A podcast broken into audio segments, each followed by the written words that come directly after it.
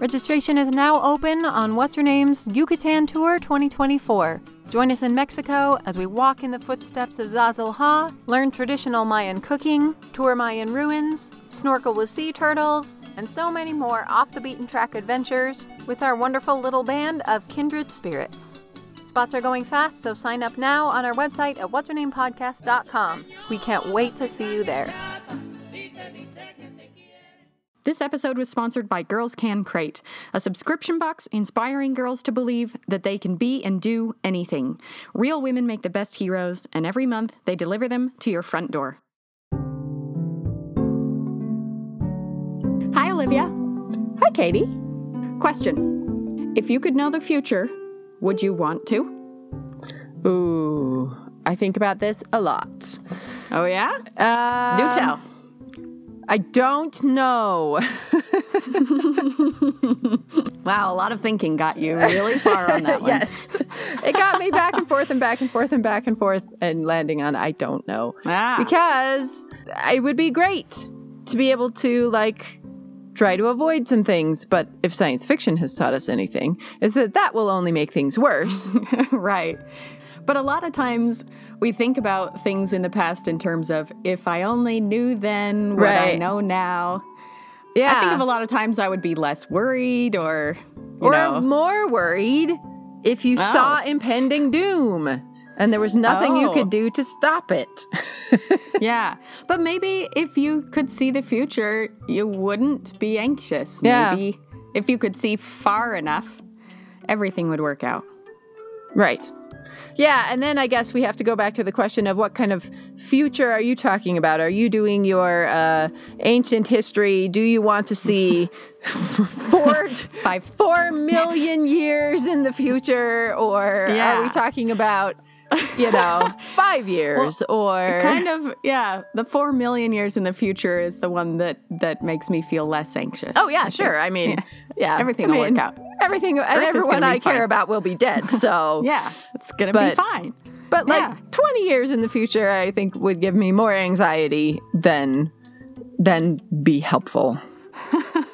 Okay, well, what about this? What if you could ask someone who could see the future?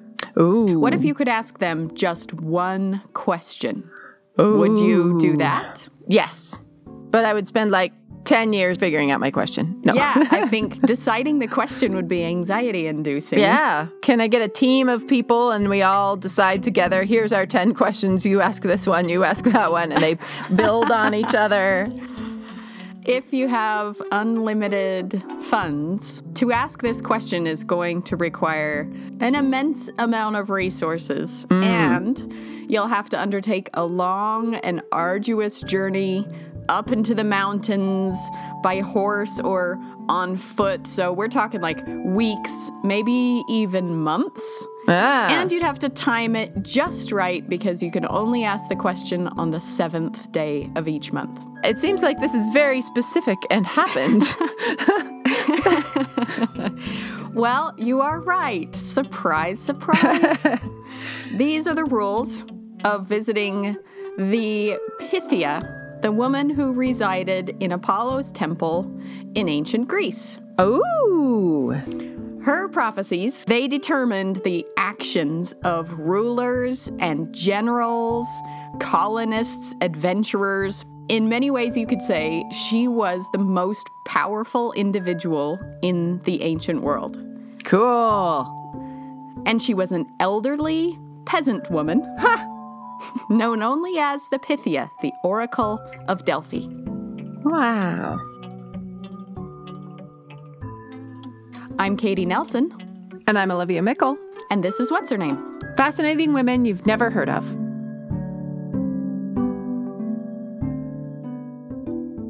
So, I've just returned from teaching study abroad in Greece. Yeah, lucky. Yeah, it was really awesome. And today I want to take you with me to Delphi.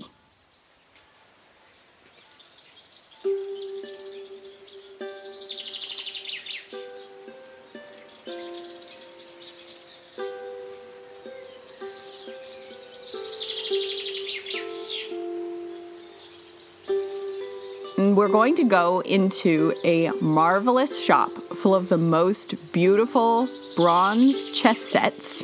Ooh. To meet the artist, Dimitrios Georgaras. He is the most remarkable and wonderful person, and he's lived in Delphi for 40 years. My name is Dimitrios Georgaras. I live here in Delphi 40 years. I'm born in Arta, it's a part of Epirus, northwest from here, 300 kilometers, across the Ionian Island. Yeah, before here I was in Greek merchant navy, marine navy. So I had traveled all over the world from 10 years like the captain. Okay, so we're sitting down with Dimitrios inside his shop in the center of town. So you'll hear a bit of the bustle outside. Cool. And you can also sometimes hear his motion-censored owl on the wall, which whistles. It goes...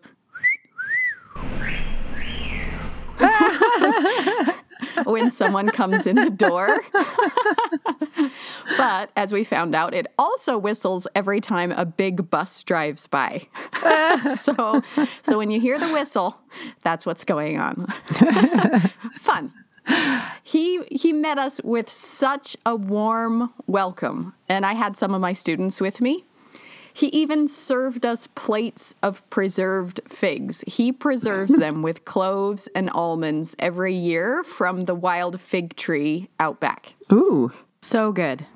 The reason I wanted to talk to Dimitri specifically is because he has spent decades listening at Delphi. He was drawn there by the spirit of the place, and Delphi is... magical. Even today, approaching this small mountain town, you have a real sense that you're entering an otherworldly realm.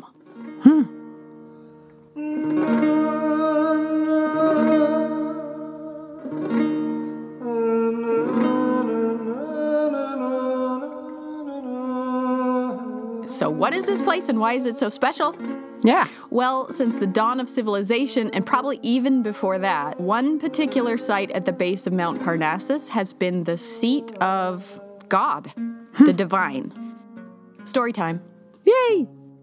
In the beginning, Zeus released two eagles, one to the east and one to the west, instructing them to find the center of the universe. After a long search, they both landed at Delphi. And Zeus dropped a rock to mark the spot. It's still there. You can go and see it. Whoa.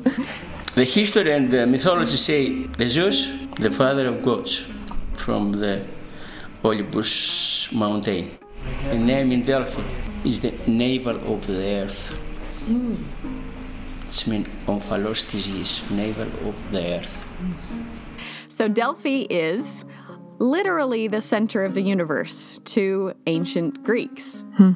They all believed Delphi was this special liminal space where humans could access the divine. Wow. And at some point during the Greek Archaic Age, so say around 700 or 800 BCE, an elderly peasant woman, now known only as the Pythia, we don't know her real name, she entered the site and began to speak the voice of the divine. She was channeling God. Was the Pythia, the oracle, over 50 years old? And in the beginning, it may have been Gaia that she was channeling, the earth goddess, Gaia, or in Greek, Ia. Later on, the god changed to Apollo. Apollo came here about 7th century BC. Apollo was the god of sound, the god of music, and the god of harmony. The Greek word is harmonia. God took lots of forms over time, but the key aspect of God at this special site was that you could ask questions and God would answer through Pythia.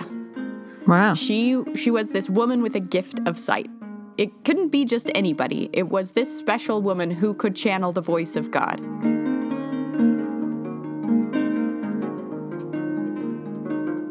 She sat there in the temple on a special tripod, and nobody really knows why, but apparently this tripod was a really important part of the whole process. Wow.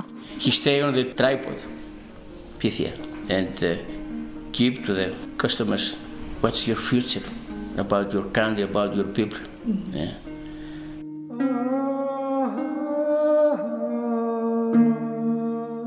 So nearly all ancient sources mention Delphi at some point. All ancient sources. So it was a really huge deal to ancient people.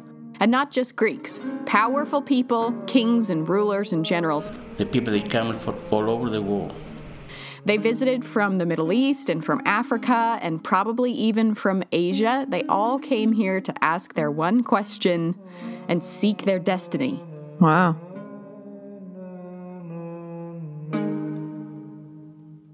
And to me, what's so remarkable about Pythia, the oracle, is that she was a nobody from nowhere. She's this elderly, uneducated peasant woman with no ties to elite families, no wealth, no power base. And ancient Greece, especially in the Archaic Age and the Classical era, was a very class-divided society. Only the wealthy and the educated had power. Yeah. Even in Athens' democratic system, only wealthy white males could be citizens. So it's a radical departure from their norms. Maybe that is what gave her such significance. I don't know. Oh, yeah. Delphi, the site, was also special in that it was set apart from all the Greek city-states. So like Athens, Sparta, Thebes.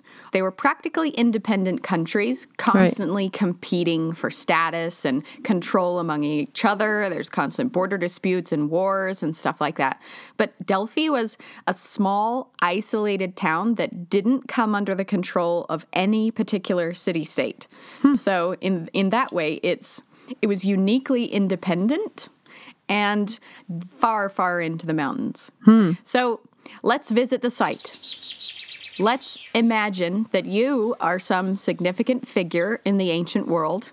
Of course. And you have a question. Right. You're the queen of, ancient Greece. You'd never be a queen.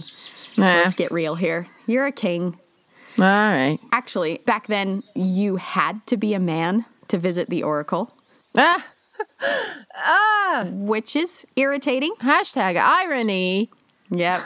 And we'll just be annoyed by that and set it aside. Yeah. So you're a man. The journey has taken you weeks or months and all this money you've spent on the journey. And finally, you're at the foot of Mount Parnassus, and tucked away up in a crevice, you can see it. Delphi, the center of the universe. Ooh.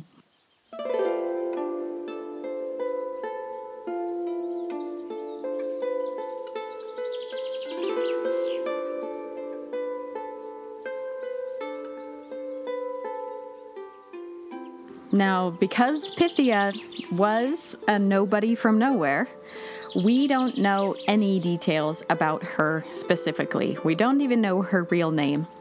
So the closest we can get right now is to focus this episode on what it was like to visit her. Let's unpack the experience of going on a trek to hear the voice of God. Yay! Okay. On the seventh day of the month, and the seventh day only, you gather with all the other pilgrims for the moment of truth. You're going to enter the sanctuary, leave your offerings, and ask your question. Your fate will be changed. What's your question? You got one? I'm going to go invade a country. Should I invade Thebes? Very good. Very good question. Okay, your first stop is on the right-hand side of the road. And it is an ancient spring. It's a natural spring coming out of the mountain, but it's been built out into a kind of like rectangular bath, maybe, 10, 15 feet across. And you will step down inside it and bathe in the sacred waters to purify yourself. Pythia herself has done this earlier this morning, out of the view of everyone, before she proceeded up to take her place in the temple. Okay, so now you're pure from the spring. Nowadays, you can't get inside it because that part of the spring isn't full of water, but next to it is a newer spring that you can still drink the waters from. So magic waters, you better believe I chugged that stuff. Yeah. So, you didn't bring me home any? Well, I only had a carry-on. So, you know what? Actually, I had a water bottle full of it at security, and they took my water bottle away. Oh. So I told the security guy, this is magic water. You should take this home. And that's how you got on a flight registry list. This lady tried to poison me.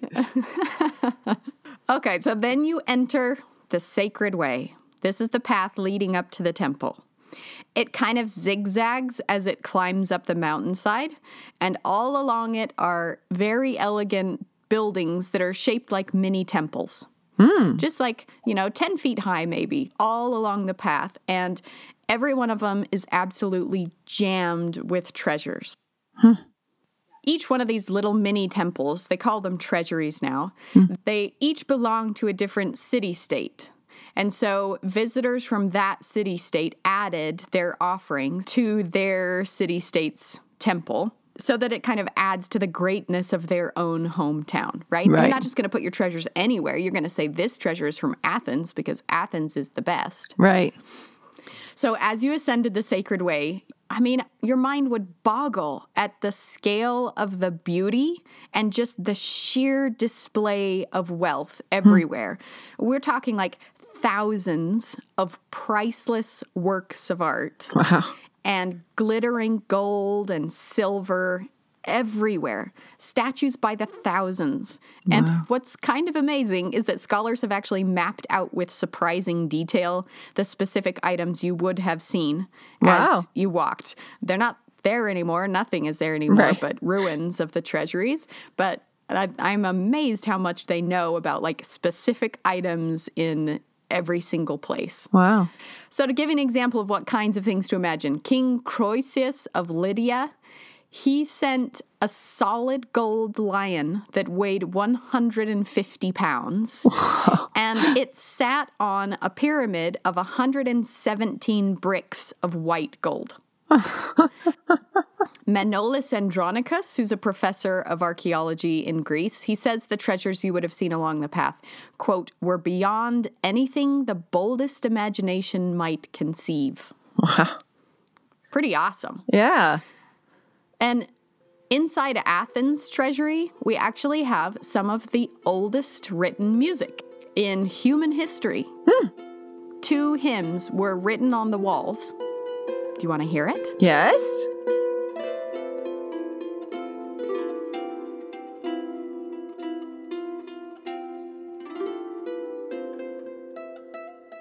So what we have here along the Sacred Way is quite possibly the world's first museum. You have all the finest and most amazing artifacts, even the most sacred music of the people, all laid out. Oh, yeah. Organized by city-states for visitors to marvel at. It's all for display. So it's a museum, the world's first. Wow. Okay, so we passed all the treasuries, and we're approaching the temple itself. And I'm sure you're crazy nervous at this point, right? Oh, yeah. There's this large altar in front of the temple. It's so large it has its own steps. You climb up the steps to the altar, and this is where you're going to leave your sacrifice. A goat is pretty typical. Did you bring your goat? I did. Okay, good. Of course. Okay, place it on the altar. This goat is going to tell us whether you're even allowed to ask your question. Oh. Okay, so we'll I might donate all that stuff and not even get to ask my question? Indeed. Oh. Yes. You might have undertaken a 2-month journey and donated all that stuff, but depending on the actions of this goat, you can ask your question or not. Okay, so your goat's still alive, right? Yes. Okay, good. Okay, you place it on the altar. Priests are now going to come out with a bowl of cold water, and they sprinkle it on the goat from head to toe. Then we watch. If the goat shudders from head to toe, then we're good to go. If not, we're turned away, and that's that. God doesn't want to answer a question today. Those priests are, just going to not have cold enough water when they don't want to deal with me. Aha. You You're reading this like a modern, cynical, scientifically minded person, though. Sorry. But yes, the priests could choose the temperature of the water in the right. bowl and then turn people away if they wanted to. Wow. But it's the gods. It's the gods. Right. Okay. The goat shivered. Yay! Yay!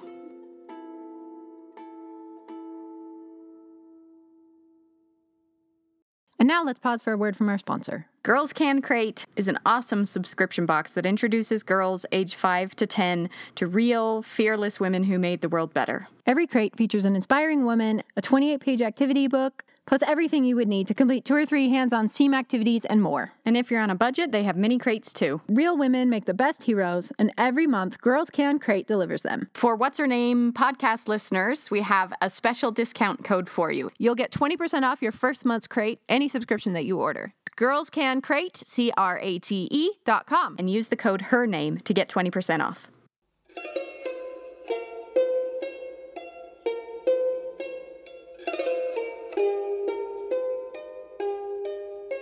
We ascend the steps of the massive temple. I mean, it's massive. There are huge columns holding up this huge porch. And then you go through the inner door, and it leads into this big rectangular space. Classic Greek temple, like picture the Parthenon. All Greek temples are basically that same shape. So you're ushered in. You get to ask your question. But you don't get to, like, walk up to Pythia and say, hey, Pythia, I'd like to ask my question. Yeah. You step into the temple, you ask your question, and then you have to wait in the corner. The corner just to the right of the door, and you can go no further. So you just, tuck yourself away in the corner. And Pythia, she's in the back of the temple, hidden behind some kind of partition. Huh. But you can hear her. And you can see vapors emanating from that part of the temple.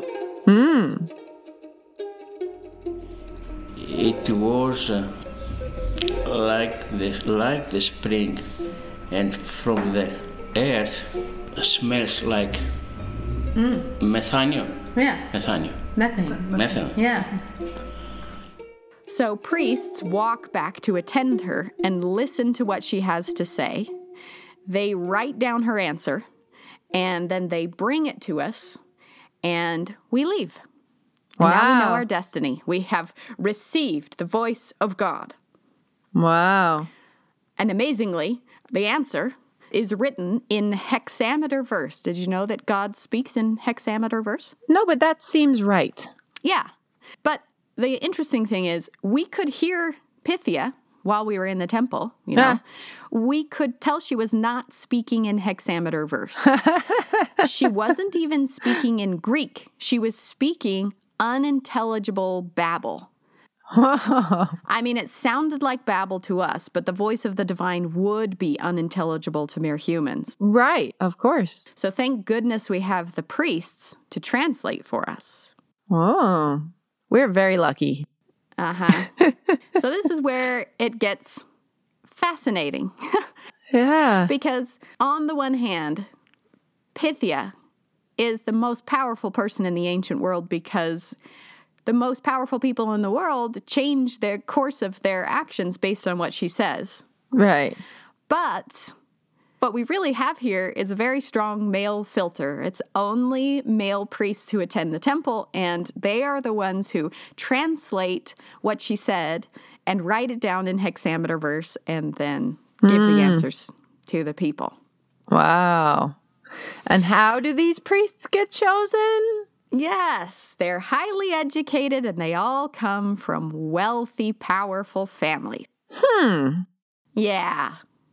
Probably it wasn't always that way. I bet back at the very beginning, like pre-archaic age Greece, I bet there was a Pythia who just spoke the voice of God. Oh, and sure. I mean, it had to have been more and more, I am the great and powerful Ozified. Yes. In fact, there is a story of how the priests came to the temple, which Dimitrios tells. It's kind of hard to understand his accent here, so I'll do a bit of my words and his words mixed together. Translating? I know. Maybe I'll add my female filter.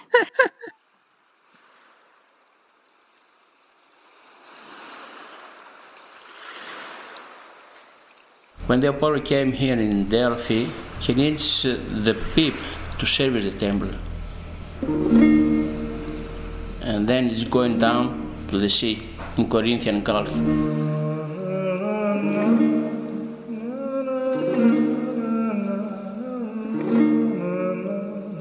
He see the ship come to Corinthian Gulf. Some sailors from Crete were sailing across the Mediterranean, and Apollo took the form of a dolphin. How they say metamorphonome? He makes metamorphosis, a dolphin. And appeared to them in their boat. And he's going up to the ship, and all the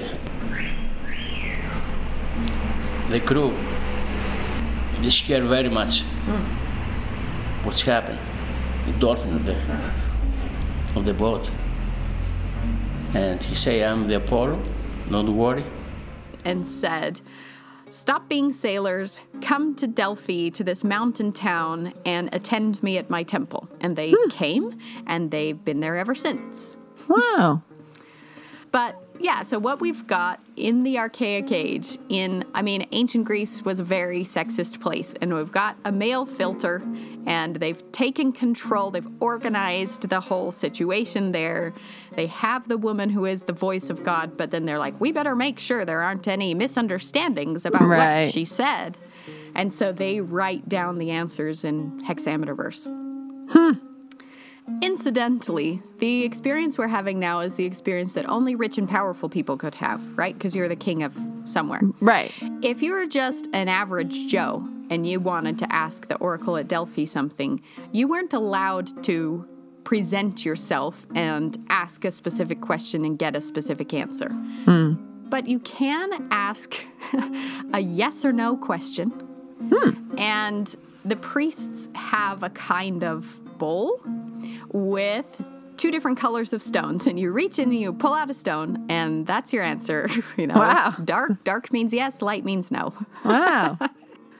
Okay, so what were these vapors emanating from the back of the temple? Yeah. And why couldn't we see Pythia ourselves? What's really going on here? Yeah.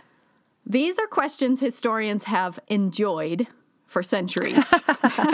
There are lots of different and fascinating theories that have been produced about how the oracle produced her answers, because there's so many different interesting pieces of the puzzle here. She's sitting on this tripod stool, and for some reason that's really important.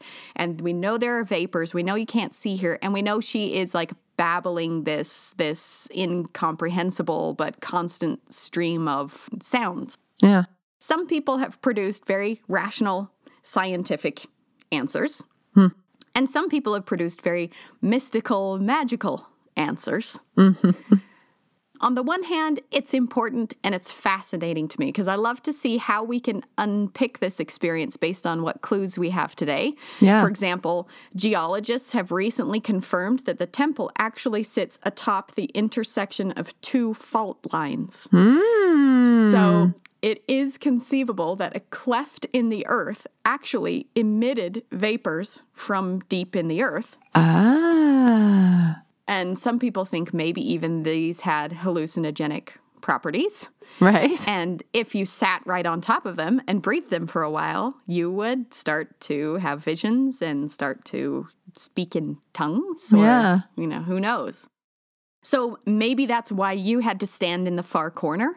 So you never got too close to the fumes, because you don't want to be breathing in those fumes. Only she can breathe in the fumes. Right. But on the other hand, I can also appreciate that we don't need to pick apart the mechanics of the situation to appreciate the real importance of the site, which is that every visitor really, really believed that they were speaking to God, and the answers they received changed the course of their lives. Yeah.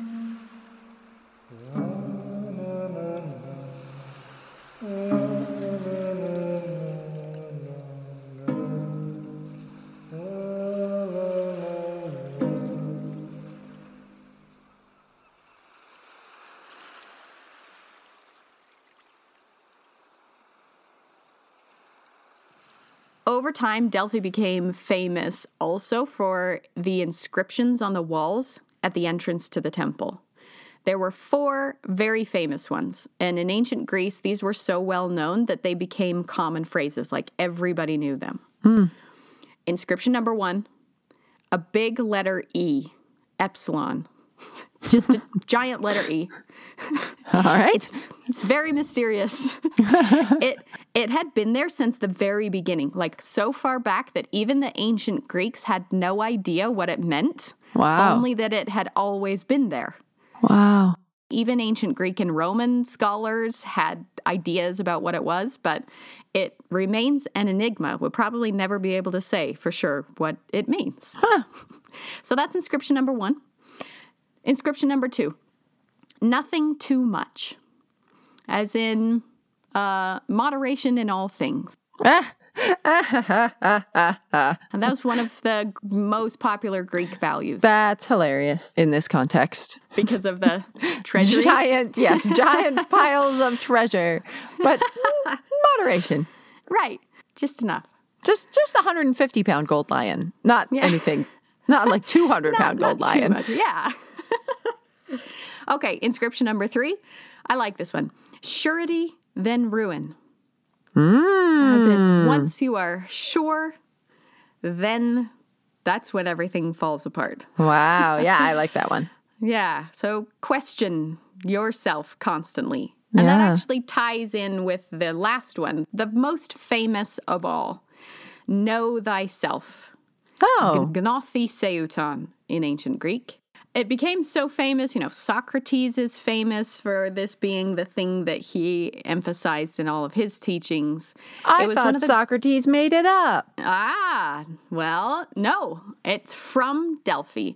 But this idea to turn inward and dig deep, figure out why you believe what you do, how you became who you are, what drives you. This was one of the most important steps toward enlightenment in the ancient Greek world, because really nobody lies to you better than you do. Mm-hmm. And the reason, the root of all your suffering and all your misunderstanding in life, it's your own self. It's misunderstanding your motives and who you are and why you are the way you are. Mm. So, Gnothi Seauton, know thyself, it's the first step to enlightenment. It's the first step toward the divine. Hmm. According to Dimitrios, this is the spirit of Delphi itself. It's the foundation of harmony. Armonia. Hmm. So the last god who resided at the temple at Delphi was Apollo. He's the god of music and harmony.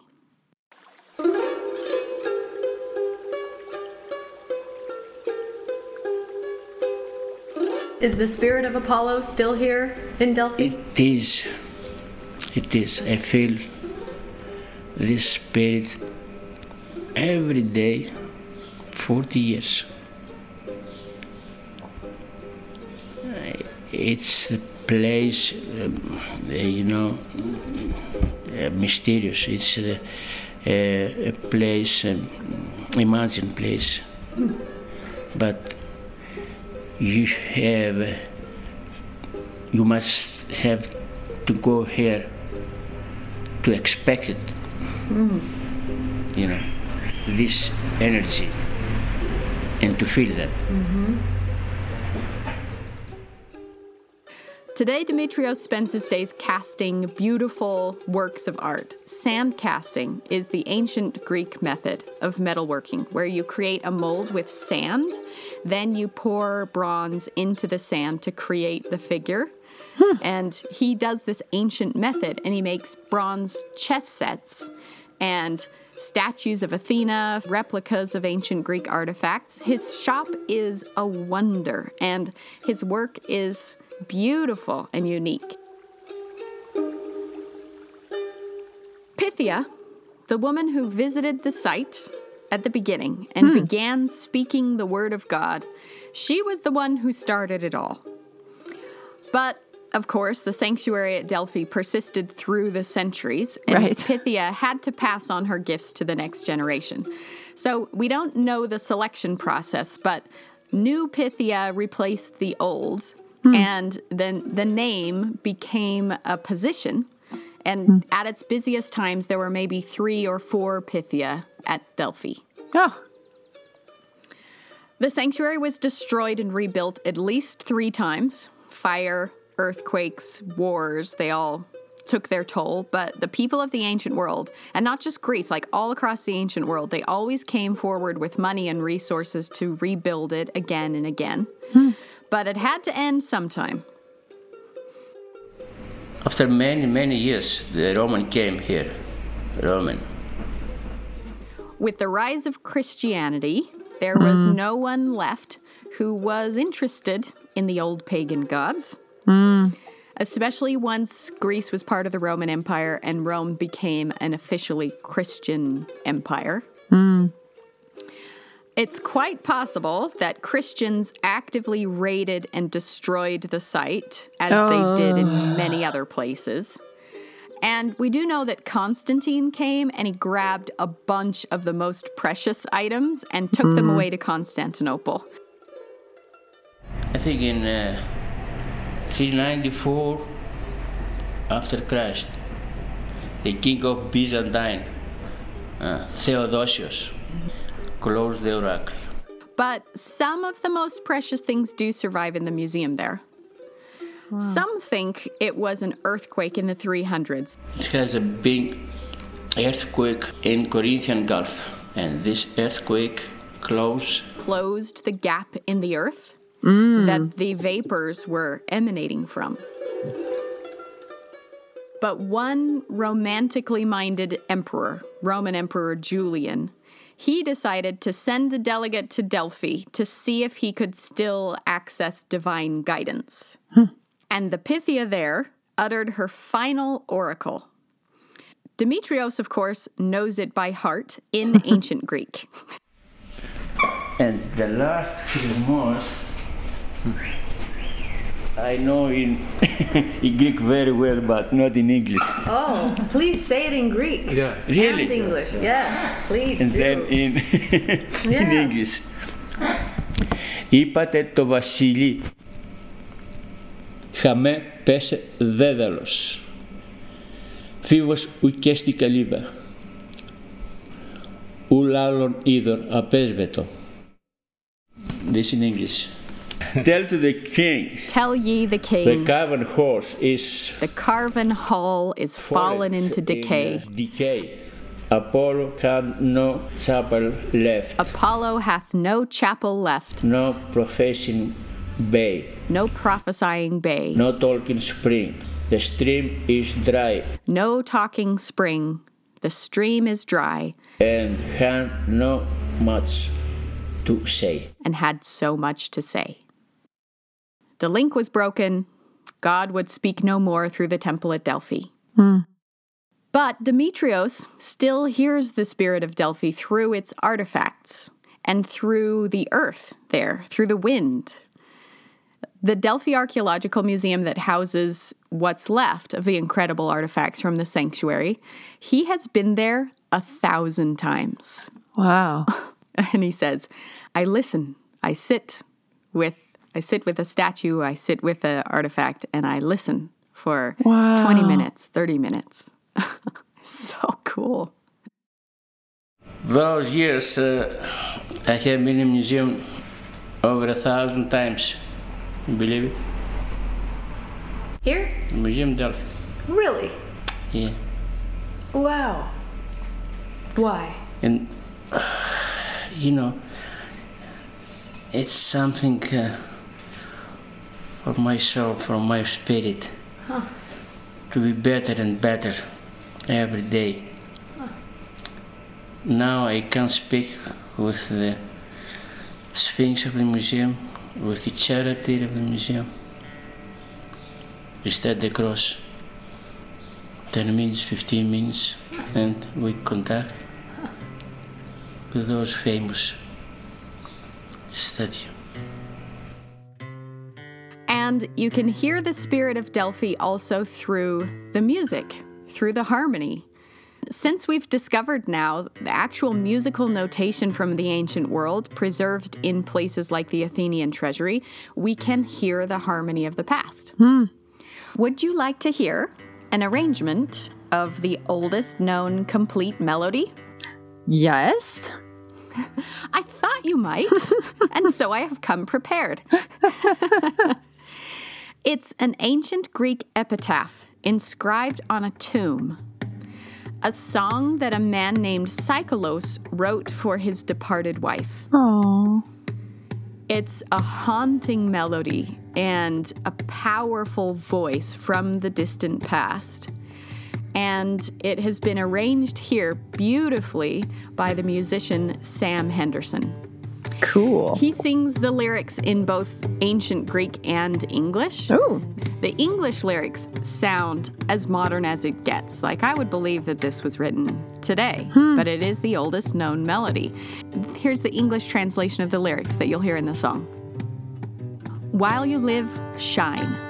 Have no fear nor grief at all. Life's only here for a short while. Remember that time will take its toll.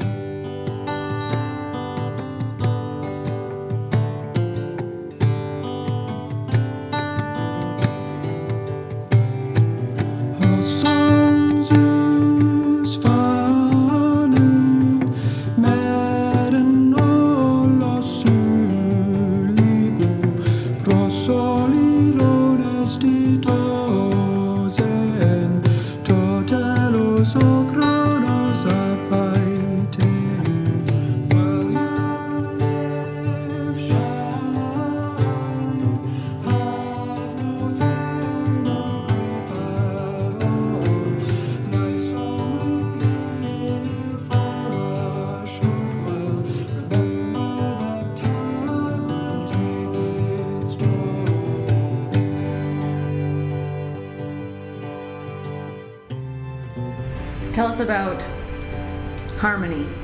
How did you achieve it? Harmony. It's so difficult, so difficult. At first, every one of them, you must know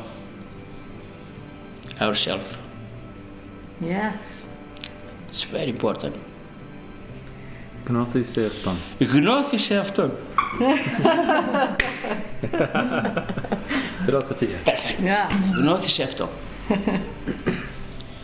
And then you start to feel peace and quiet day by day. After that, you have the harmony. You hear it?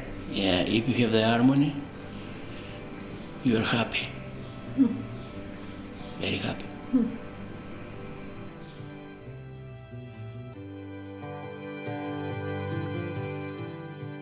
At Delphi, you can feel the passage of time and the profound echoes of the deep past. The ancient world is... It's both so far away and so immediate at the same time. And maybe it's harmony, armonia, that unites everything. Our songs is funny, mad and all our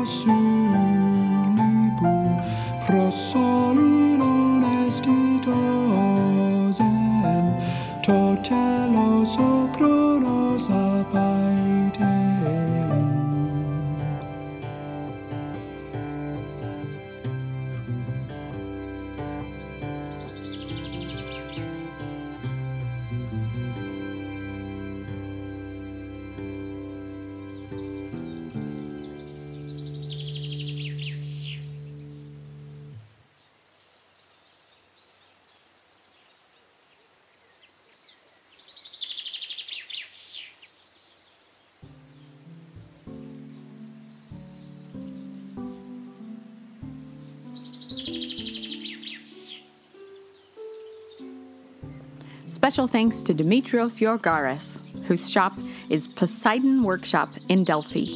Next time you're in Greece, stop by and say hi. You can follow us on Instagram, Twitter, and Facebook, where we'll post pictures of Poseidon's workshop, the site at Delphi, and all kinds of good stuff. Music for this episode included the Psycholos Epitaph, arranged by Sam Henderson, which you can download on our website, whatshernamepodcast.com. You can also find links to the ancient lyre music we featured here, recorded by lyre specialist Michael Levy. You can find his many ancient Greek lyre albums on music servers everywhere, or on his website, ancientlyre.com. We are so grateful for the support of all of our sponsors. Special shout out to Debbie Farthing, Jesse Bray Sharpen, Andrea Ferguson, and Chantel Oliver. You can become a sponsor for as little as $1 a month, and participating at different levels gets you lots of different prizes. This episode was edited with assistance from Daniel Foster Smith and Mark Nelson. And What's Her Name podcast is produced by Katie Nelson and Olivia Mickle. Thank you for listening.